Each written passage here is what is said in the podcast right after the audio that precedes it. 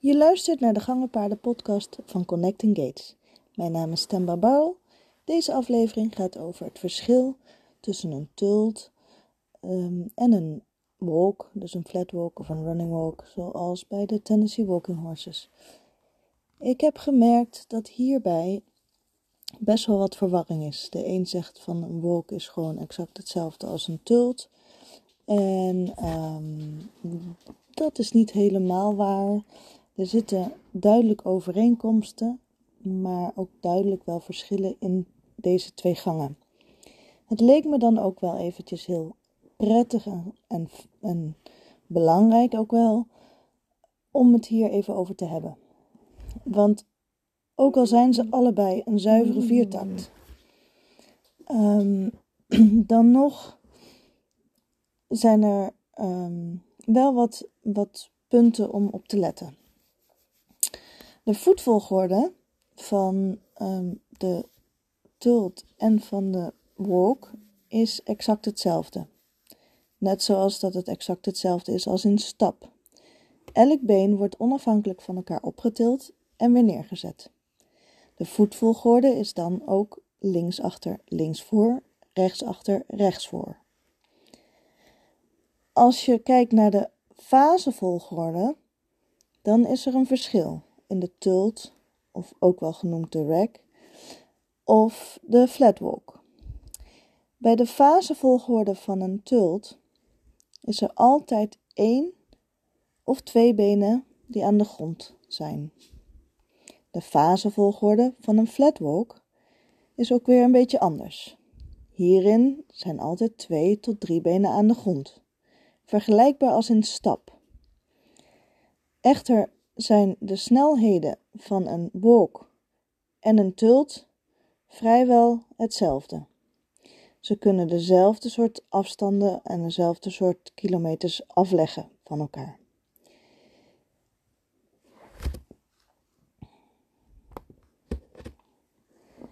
Hoe ziet een tult eruit? Uiteraard taktzuiver, licht in de hals, een oprichting soepel en harmonisch en een hoog wijd beweging. Actieve achterhand en je kunt een tult altijd variabel in tempo hebben. Hoe ziet een wolk eruit?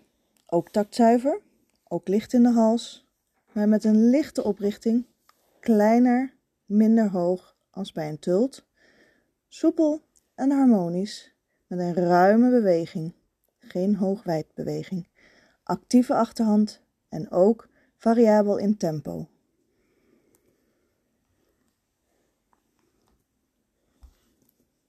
Wat is nou eigenlijk het verschil? Nou ja, we hebben het net een beetje kunnen horen.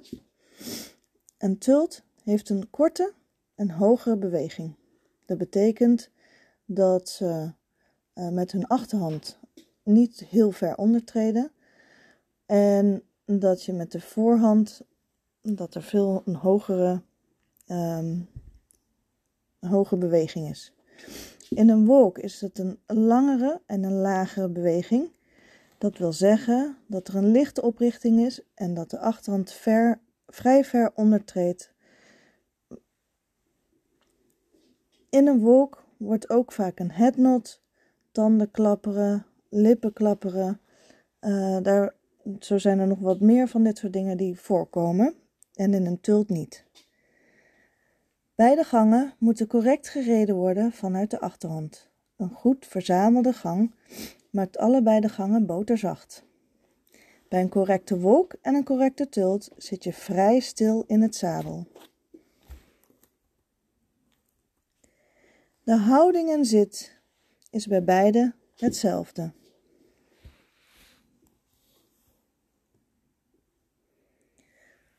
Ook zul je bij beide een lichtvoetigheid merken, die ik uh, al vaker besproken heb. Mocht je dat nog niet hebben gehoord, een lichtvoetigheid die ik bedoel, is dat op het moment dat je wat langer bezig bent met een gang, om die in te rijden, en je wil naar een viertakt, dan zul je merken dat ze op een gegeven moment een, um, wat meer gaan verzamelen. En dat ze bijna gaan rollen, als het ware, alsof ze over de grond heen um, zweven. Dat is natuurlijk niet echt, maar zo voelt het een beetje. Dus je komt stiller in het zadel te zitten. En je hebt het idee dat je paard zich een beetje oppakt, een beetje verzamelt en daarmee dus heel lichtvoetig wordt. De houding in viertakt vind ik zelf heel belangrijk. Ik vind dat het correct moet gebeuren. Echter is geen enkel paard hetzelfde en zal in meer of mindere mate steun geboden moeten worden die het paard nodig heeft. Sterren kijken is nooit een optie, maar neus helemaal op de grond ook niet. Het betekent dat je op zoek zal moeten gaan naar de juiste um, oprichting, maar vooral ook naar het juiste achterhandgebruik. Dus of dat je misschien de achterhand wat sterker kan maken, dat hij niet te veel op de voorhand gaat lopen. En dat je gaat kijken wat voor een teugelcontact je nodig hebt bij je paard. In elke fase van je training kan dat weer anders zijn. Als je je paard net hebt ingereden, kan het heel anders zijn als wanneer je al veel verder bent en al jaren de gangen rijdt van je paard. En van daaruit komt er uiteindelijk ook nagevelijkheid. Ik hoop dat het hiermee een heel veel duidelijker is geworden. Ook al kan ik het niet in beeld laten zien. Dat maakt het af en toe een beetje ingewikkeld voor mij. Ehm, maar ik denk dat hier wel een heleboel in duidelijk geworden is. Als er nog vragen zijn, dan hoor ik dat heel erg graag. Vergeet ook niet eventjes om deze podcast um, te volgen. Dan krijg je alles mee. En dan rest mij verder nog om je een hele fijne dag of nacht te wensen. Tot de volgende.